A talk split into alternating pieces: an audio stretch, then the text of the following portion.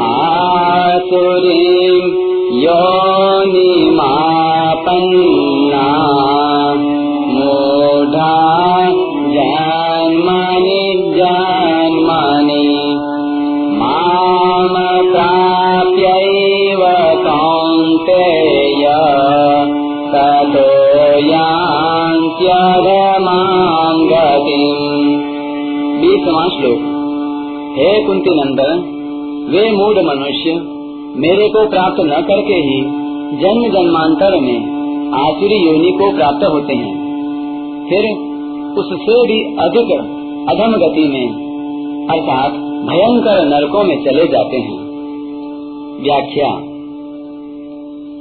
आसुरीम योनि मापन्ना मूढ़ा जन्मनी जन्मनि मान प्राप्त कौंतेय पीछे के श्लोक में भगवान ने आसुर मनुष्यों को बार बार पशु, पक्षी आदि की योनियों में गिराने की बात कही। अब उसी बात को लेकर भगवान यहाँ कहते हैं कि मनुष्य जन्म में मुझे प्राप्त करने का दुर्लभ अवसर पाकर भी वे आसुर मनुष्य मेरी प्राप्ति न करके पशु, पक्षी आदि आसुरी योनियों में चले जाते हैं और बार बार उन आसुरी योनियों में ही जन्म लेते रहते हैं। माम प्राप्त पद से भगवान पश्चाताप के साथ कहते हैं कि अत्यंत कृपा करके मैंने जीवों को मनुष्य शरीर देकर उन्हें अपना उद्धार करने का मौका दिया और यह विश्वास किया कि ये अपना उद्धार अवश्य कर लेंगे। परंतु ये नराधम इतने मूढ़ और विश्वासघाती निकले कि जिस शरीर से मेरी प्राप्ति करनी थी, उससे मेरी प्राप्ति न करके उल्टे अधम गति को चले गए। मनुष्य शरीर प्राप्त हो जाने के बाद वह कैसा ही आचरण वाला क्यों न हो? अर्थात, दुराचारी से दुराचारी क्यों न हो?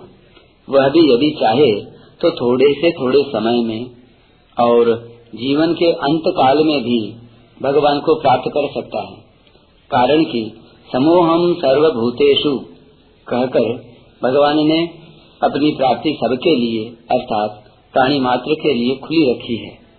हाँ यह बात हो सकती है कि पशु पक्षी आदि में उनको प्राप्त करने की योग्यता नहीं है। परंतु भगवान की तरफ़ से तो किसी के लिए भी मना नहीं है। ऐसा अवसर सर्वथा प्राप्त हो जाने पर भी ये आसुर मनुष्य भगवान को प्राप्त न करके अदम गति में चले जाते हैं। तो इनकी इस दुर्गति को देखकर परम दयालु प्रभु दुखी होते हैं। तथो यांत्यधमाम गतिम। आसुरी योनियों में जाने पर भी उनके सभी पाप पूरे नष्ट नहीं होते। अतः उन बचे हुए पापों को भोगने के लिए वे उन आसुरी योनियों से भी भयंकर अधम गति को, अर्थात नरकों को प्राप्त होते हैं। यहाँ शंका हो सकती है कि आसुरी योनियों को प्राप्त हुए मनुष्यों को तो उन योनियों में भगवान को प्राप्त करने का अवसर ही नहीं है, और उनमें वह योग्यता भी नहीं है। फिर भगवान ने ऐसा क्यों कहा कि वे मेरे को प्राप्त न करके उससे भी अधम गति में चले जाते हैं? इसका समाधान यह है कि भगवान का ऐसा कहना आसुरी योनियों को प्राप्त होने से पूर्व मनुष्य शरीर को लेकर ही है। तात्पर्य है कि मनुष्य शरीर को पाकर, मेरी प्राप्ति का अधिकार पाकर भी, वे मनुष्य मेरी प्राप्ति न करके जन्म जन्मांतर में आसुरी योनियों को प्राप्त होते हैं। इतना ही नहीं, वे उन आसुरी योनियों से भी नीचे कुंभ पाक आदि घोर नरकों में चले जाते हैं। विशेष बात, भगवत प्राप्ति के अथवा कल्याण के उद्देश्य से दिए गए मनुष्य शरीर को पाकर भी मनुष्य कामना, स्वार्थ एवं अभिमान के वशीभूत होकर चोरी, डकैती, झूठ, कपट, धोखा, विश्वासघात, हिंसा आदि जिन कर्मों को करते हैं, उनके दो परिणाम होते हैं। बाहरी फल अंश और भीतरी संस्कार अंश। दूसरों को दुख देने पर उनका तो वही नुकसान होता है, जो प्रारब्ध से होने वाला है। अर्थात जिनको दुख दिया गया है, उनका तो वही नुकसान होता है, जो प्रारब्ध से होने वाला है। परंतु, जो दुख देते हैं, वे नया पाप करते हैं। जिसका फल नरक उन्हें भोगना ही पड़ता है। इतना ही नहीं, दुराचारों के द्वारा जो नए पाप होने के बीज बोए जाते हैं, अर्थात, उन दुराचारों के द्वारा अहंता में जो दुर्भाव बैठ जाते हैं, उनसे मनुष्य का बहुत भयंकर नुकसान होता है। जैसे चोरी रूप कर्म करने से पहले मनुष्य स्वयं चोर बनता है, क्योंकि वह चोर बनकर ही चोरी करेगा।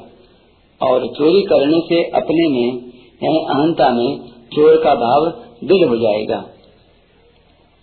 दुर्भावों से दुराचार पैदा होते हैं, और दुराचारों से दुर्भाव पुष्ट होते हैं। इस प्रकार चोरी के संस्कार उसकी अहंता में बैठ जाते हैं। ये संस्कार मनुष्य का बड़ा भारी पतन करते हैं। उससे बार बार चोरी रूप पाप करवाते हैं और फल स्वरूप नरकों में ले जाते हैं। अतः जब तक वह मनुष्य अपना कल्याण नहीं कर लेता, अर्थात जब तक वह अपनी अहंता में बैठाए हुए दुर्भावों को नहीं मिटाता तब तक वे दुर्भाव, जन्म जन्मांतर तक दुराचारों को बल देते रहेंगे, उकसाते रहेंगे, और उनके कारण वे आसुरी योनियों में तथा उससे भी भयंकर नरक आदि में दुख, संताप, आपस आदि पाते ही रहेंगे।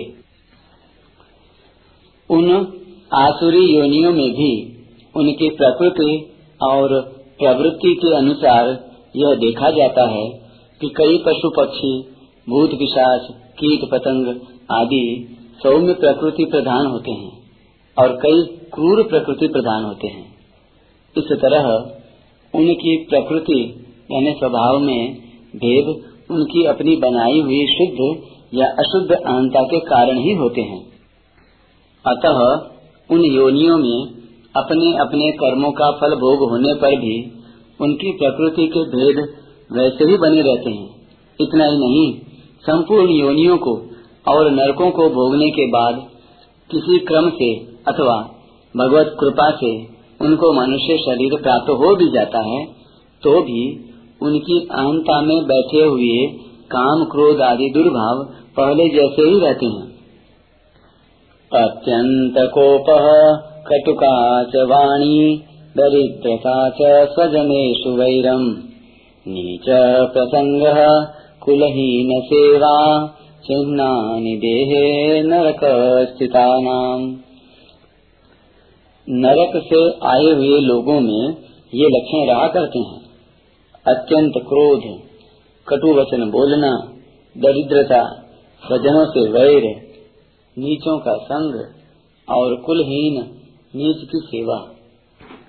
कार्पण्य वृत्ति स्वजनेशु निंदा कुचैलता नीच जनेशु भक्ति। अतीव रोष, कटुका च वाणी, नरस्य चिन्हम नरकागतस्य।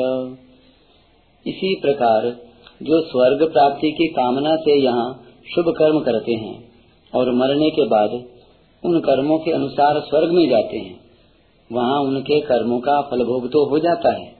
पर उनके स्वभाव का परिवर्तन नहीं होता, अर्थात उनकी अहंता में परिवर्तन नहीं होता। स्वर्ग स्थिता नाम जीवलोके, चत्वारि चिह्नानि वसन्ति देहे। दान प्रसंगो मधुरा च वाणी देवार्चनम ब्राह्मण तर्पण